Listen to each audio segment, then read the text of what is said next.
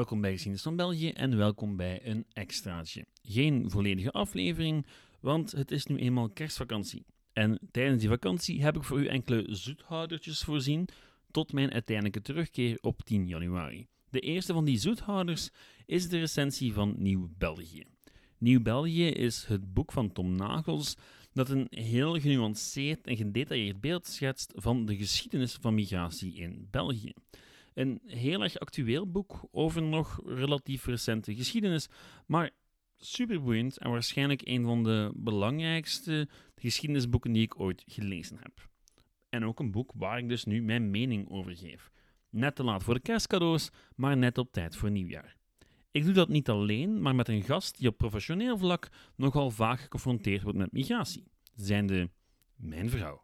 Ik moest het niet ver gaan zoeken deze keer. We hebben het over migratiewetten, krijgsgevangenen, mijnen, taalkwesties en nog veel meer. Dat in deze aflevering van Geschiedenis van België.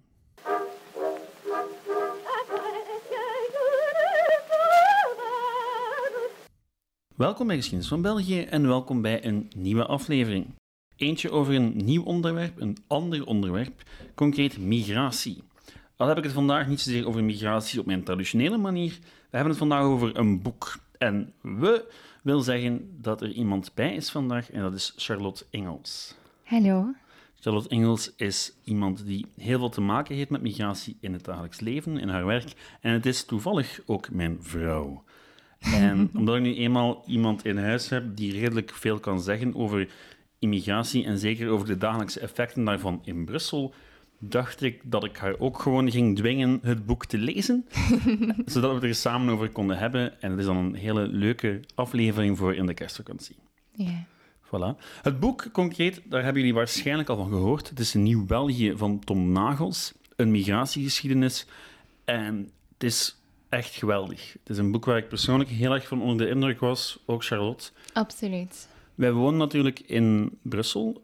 We werken ook alle twee in contexten waar we heel veel geconfronteerd worden met migratie in al zijn aspecten.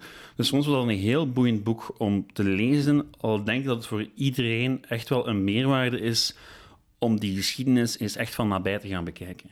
Mm-hmm. Het is ook op een hele toegankelijke manier geschreven, omdat ik geen geschiedenis van ben.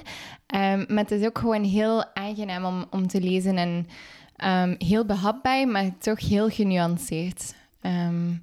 Het gaf heel veel uitleg over heel veel dingen die we vandaag nog zien in Brussel. En het verklaart heel veel de hedendaagse situatie in Brussel, vind ik. Misschien eerst even uitleggen wat jij precies doet in Brussel. Ja, dus ik ben eigenlijk begeleidster voor mensen die dak- of thuisloos zijn binnen een dagcentrum, waar dat we eigenlijk vooral vrije tijdsactiviteiten organiseren.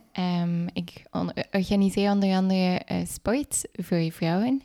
Maar daarnaast begeleid ik eigenlijk vooral mensen in die situaties naar werk of naar een opleiding. Of in het algemeen gewoon een soort van life coaching, zou ik het kunnen noemen. Mm-hmm. Dus voilà. En dat is in een dagcentrum en dat noemt Hobo. We zitten in het hartje van Brussel, tussen Sint-Katelijne en de beurs. Mm-hmm. En heel veel van de mensen waar jij mee werkt, die hebben een migratieachtergrond. Ja, absoluut.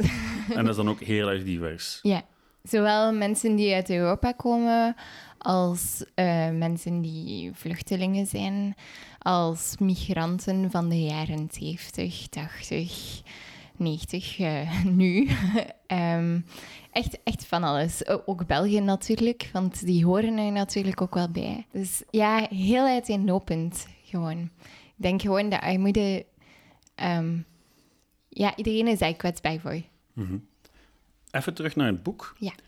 Hoe heeft dat boekje dan geholpen om Brussel, want onze ervaring is dan vooral Brussel, om Brussel en die migratie in Brussel beter te leren begrijpen? Misschien vooraleer dat ik inga op Brussel, heeft het voor mij wel België een stuk beter doen begrijpen. Ik was ook een beetje gechoqueerd eigenlijk door dat ik besefte dat heel die migratiegolven, dat eigenlijk uit een heel economisch standpunt tot stand kwam en dat dat daar heel weinig over nagedacht is. Over de gevolgen dat dat met zich mee kon brengen. En dat was voor mij, en dat daar ook voortdurend heel opportunistisch over werd nagedacht. Mm-hmm.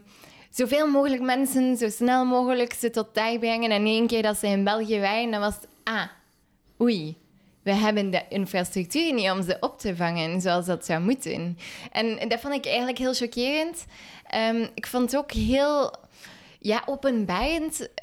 Omdat we nu zo in een maatschappij zitten waar dat migranten vaak echt gewoon gediscrimineerd worden. Toch minder, maar waar dat migranten zich echt niet welkom voelen en ook niet welkom zijn.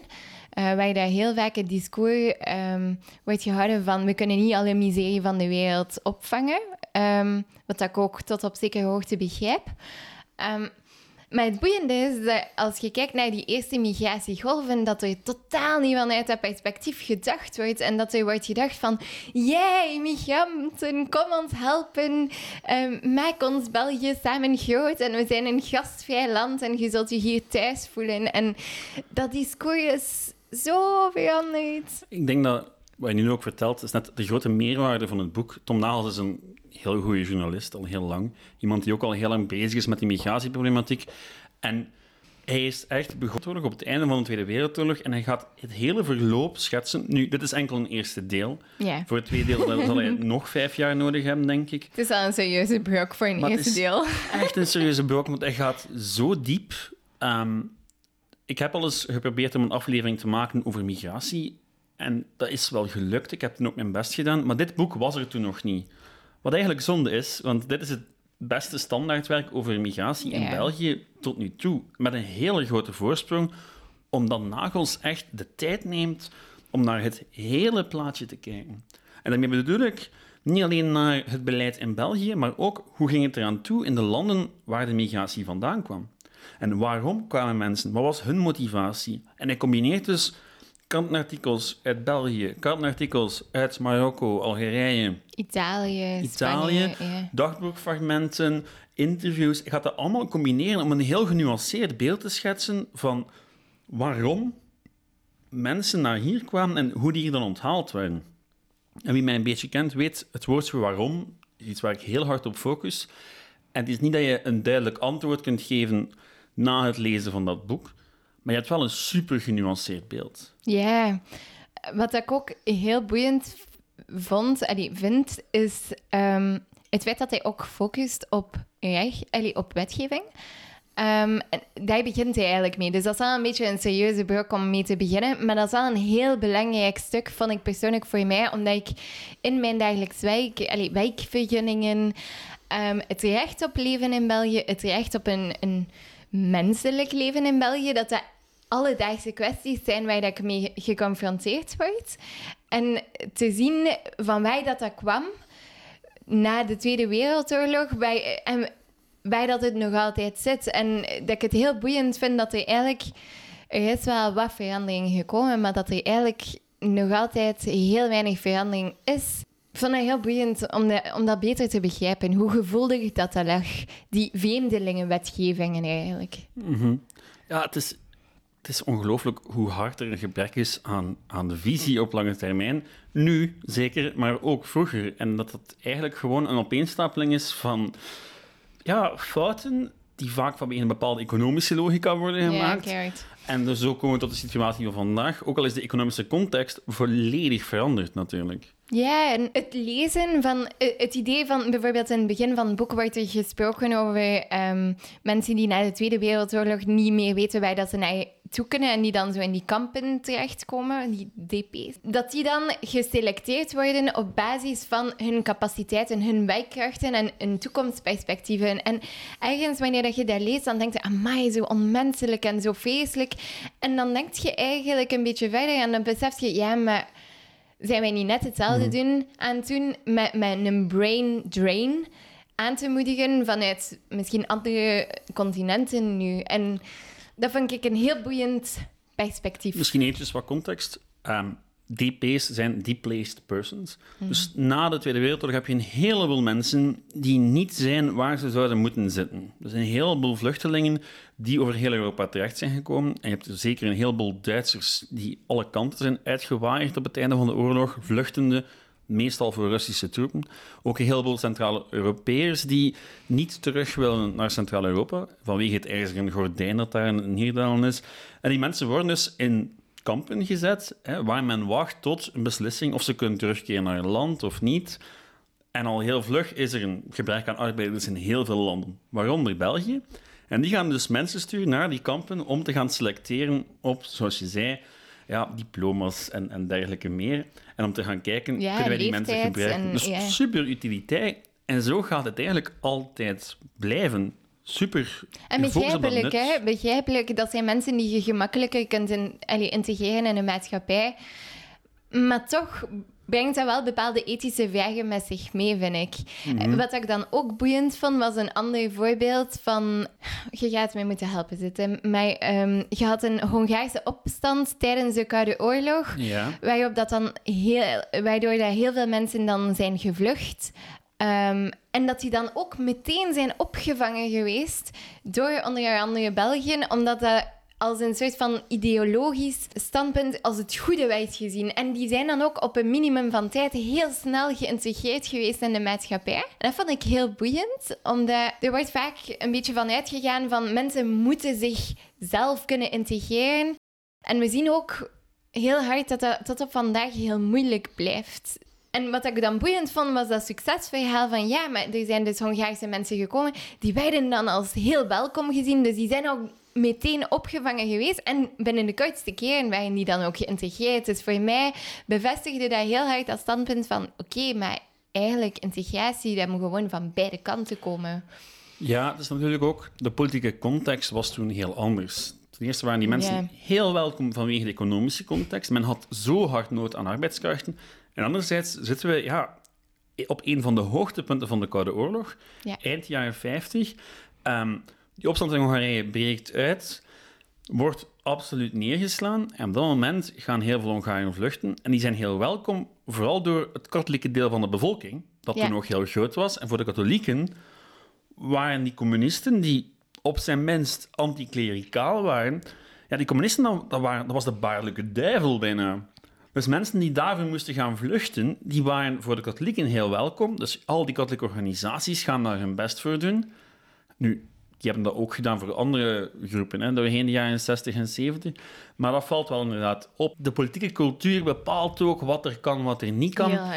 En niet iedereen is gelijk natuurlijk. Maar ik denk dat we dat heel moeilijk kunnen verwoorden op een podcast, zoiets. Hoe goed het boek...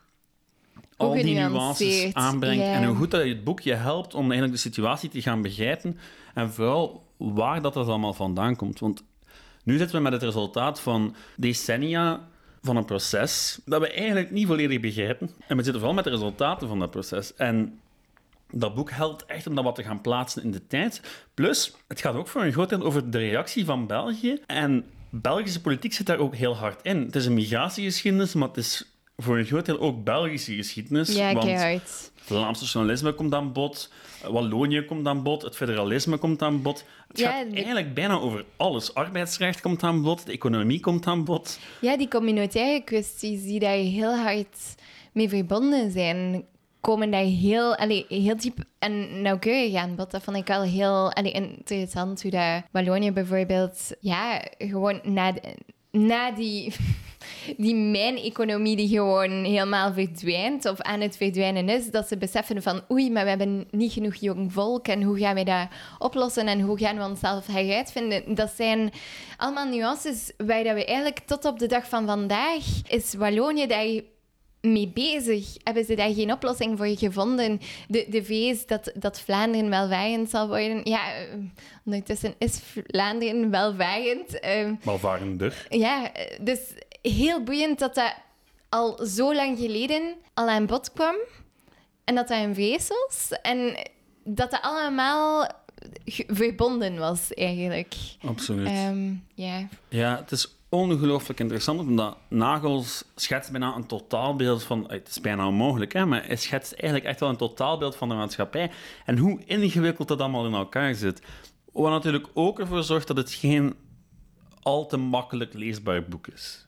Er zijn echt wel momenten dat je erdoor moet worstelen. Ja. Er zijn zwaardere stukken. Maar het zijn ook zware onderwerpen in het algemeen, hè? Absoluut. Absoluut. Absoluut. Ja. Maar mij heeft het echt wel heel veel geholpen. Het is een heel goed werk om door te nemen. En gewoon, het helpt u veel genuanceerder kijken naar de werkelijkheid van vandaag. En ik denk, voor welke politieke affiliatie dat je ook hebt, het is gewoon een meerwaarde om te leren hoe dat dan nu precies in elkaar zit en hoe iedereen daarop gereageerd heeft toen het zover was. Uiteindelijk, het boek eindigt zo rond de periode dat Vlaams Belang Vlaams Blok langzaamaan tot stand gaat komen en het hele proces daar naartoe. En dat is ongelooflijk interessant. Ja, maar zelfs de positie van de Volksunie, hoe dat die Vlaamse nationalistische partijen eigenlijk een hele lange tijd niet tegen migratie zijn en voor migratie zijn en daar het belang van inzien en zelfs instaan voor migranten en hun rechten eigenlijk. Omdat ze dat heel nauw relateren met vroegere Vlamingen die dan zelf naar Wallonië waren geëmigreerd. En dat is heel boeiend en nuanceert echt gewoon elke dimensie van migratie, vind ik persoonlijk. Absoluut. Heel het concept van integratie ook vond ik heel boeiend hoe dat het aangebracht werd. Omdat je heel veel verschillende visies daarover hebt. Over enerzijds van, kunnen mensen zich effectief assimileren in die Belgische cultuur en tot op welke hoogte en wat moeten we doen om ze daarbij te helpen. En je ziet dat er daar heel veel over nagedacht wordt, maar je ziet dan ook dat er ook heel weinig middelen daarvoor vrijgemaakt worden om dat effectief een plaats voor te geven. Ja, men denkt wel na over integratie en over de moeilijkheid daarvan. Dus ook daarom dat men vaak probeert om de migranten nog zo dicht mogelijk bij huis te gaan zoeken. Men wil eerst, Spanjaarden, Portugezen, Italianen, dat wil men eerst. Oké, en als dat begint op te raken, wat is het volgende? Turken, Marokkanen. En men probeert wel zo dicht mogelijk bij de eigen cultuur te blijven. Maar uiteindelijk is de economische nood altijd groter. En wordt dat altijd het belangrijkste. En dat is zo zot, omdat... Maar we dat vandaag de dag heel moeilijk kunnen geloven dat onze regering zo losjes zou omgaan met verblijfsvergunningen. Ja. Dat kunnen we ons niet voorstellen. Ik denk dat de minister of de staatssecretaris die daarvoor verantwoordelijk is, binnen de week wordt ontslagen, moest dat gebeuren. En dan zien dat in de jaren, zeker in de jaren 60 en in de jaren 50, dat gewoon doodnormaal was. Ja, en dat die wetgeving ook gewoon genegeerd wordt. En dat er gewoon... kom maar binnen, kom maar. Heb je werk? Het is goed. Heb je geen werk? Ook goed. Zoek maar werk. Allee. Ja, want er was werk genoeg en men had werkkracht nodig. En de vreemdelingenpolitie was zo wat de enige die zich daar echt in irriteerde en hun frustreerde. En een hele boze verslagen schreef. Ja. Dat werd gewoon genegeerd, want er was werk genoeg. En de bedrijven stonden er ook op dat het bleef komen. En dat begint dan met de mijnbouw, maar gaat dan veel verder naar de alle industrie. Het is echt fascinerend om naar te kijken. En ik heb ook heel veel bijgeleerd, zoals bijvoorbeeld dat die nood was zo groot dat men zelfs na de Tweede Wereldoorlog heel lang Duitse krijgsgevangenen in de mijnen te werk gaat stellen. Gewoon omdat men had niks anders. Vlamingen wouden niet meer in die mijnen werken. Daarna krijg je dan de Italianen. Dan willen Italianen niet meer in die mijnen werken, want het is te gevaarlijk. En dat gaat zich gewoon blijven herhalen, ook als de mijnen weg zijn. Ja, dat vond ik wel het hele boeiende. Je ziet heel sterk die evolutie van... Vlamingen willen daar niet mee werken. Oké, we moeten iemand vinden die dat wil doen. Dan vinden ze Italianen, vinden ze Spanjaarden en dergelijke. Die willen dat ook niet mee doen. Oké, dan gaan we kijken naar Turken, Marokkanen. En je ziet eigenlijk dat stilletjes aan dat er echt wel bouwstenen worden gelegd. En dat de Belgische bevolking dan ook steeds welvarender wordt. En ook de luxe positie krijgt om dat soort jobs niet meer te doen en die gewoon te overhandigen naar andere mensen. Dat vond ik wel een heel sterke analyse, omdat je dan wel beseft van, maar onze welvaart... we zeggen altijd dat onze welvaart bedreigd wordt door migranten, dat die onze jobs afpakken. Dat zijn vaak voorkomende stellingen. Maar daar besef je van, maar nee... Door hen kunnen wij focussen op andere dingen. Dat vond ik heel confronterend, omdat dat, ja, dat stelt uw eigen identiteit als Belg ook gewoon in vraag. Dat is waar, zolang dat de economie blijft gaan. Zolang, zolang de economie zich blijft ontwikkelen, is dat waar. En wanneer dat stokt, ja, dan krijg je een andere situatie. Nu goed, dat is vooral voor het vervolg van het boek, denk ik. Vanaf midden jaren 70. Maar goed, dat is voor de volgende keer. Yeah. Ik ben wel heel erg benieuwd. En moest Tom Nagels daar wel eens over willen praten, tevoren of zo. Hij mag altijd langskomen. Maar het is echt wel al een openbaring geweest om er gewoon zoveel over te kunnen lezen. En te beseffen hoe actueel het nog is. Maar opnieuw, dat je de grond van die realiteit eigenlijk terugvindt in die geschiedenis. En wat dat er nog altijd zo sterk is, dat vind ik heel confronterend eigenlijk. Maar wel heel boeiend. Ja, bewijst natuurlijk altijd de stelling dat, om het heden te begrijpen, dat je naar het verleden moet kijken. Een stelling die je niet moet overdrijven, maar in dit geval is het gewoon super interessant. Niet dat je met oplossingen uit dat boek komt of zo. Dat is ook helemaal niet de bedoeling van Nagels, denk ik. De bedoeling is gewoon om echt een hele goede context te geven. En die is er wel. Ik denk dat, moest iedereen dat boek lezen, dan zouden de discussies over migratie een stuk meer gegrond in de realiteit. Niet dat er plots een oplossing wordt gevonden, een magische oplossing of zo. Maar je neemt wel heel veel voordelen weg. Door gewoon eens naar dat boek te kijken en met die feiten bezig te zijn. Ja, je beseft ook dat heel veel stellingen die we vandaag nog horen in de volksmond, dat die toen al in de jaren 70, 60, dat die al vermeld worden. Dat vond ik... Ja, dat is... Ja, hoeveel verandert er eigenlijk? Heel veel en tegelijkertijd ook bitter weinig. Yeah. Het is fascinerend. We hebben er hier aan de tafel heel veel over gebabbeld de laatste tijd. Het is dan ook een hele grote aanrader voor de feestdagen om eens naar te kijken, naar dat boek te kopen. Ja, absoluut een aanrader. Of misschien gewoon te lezen in de bibliotheek. Al denk ik dat Tom Nagels het heel erg zou appreciëren, moest u het kopen. Het is echt een aanrader. We hebben er heel veel aan gehad. En ik denk dat ik nog eens een reeks over migratie ga moeten doen. Want ja, dit verandert echt wel wat ik daar al over wist. Ik zou nog urenlang kunnen praten, sorry.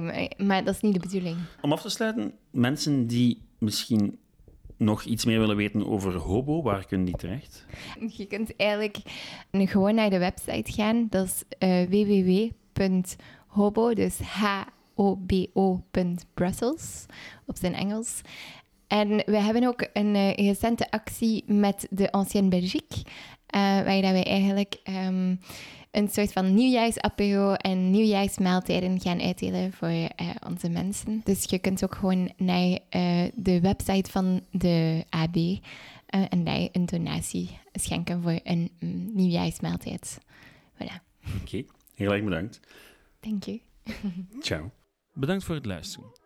Wie geïnteresseerd is in het werk van VZW Hobo, wijs ik door naar hun website. En wie meer wil weten over de samenwerking met de AB en thuis- en daklozen aan een oudejaarsdiner wil helpen, die vindt een link in de descriptie van deze aflevering. Tot volgende keer. Ciao. Oh, en zalig kerstfeest en gelukkig nieuwjaar natuurlijk. Ciao.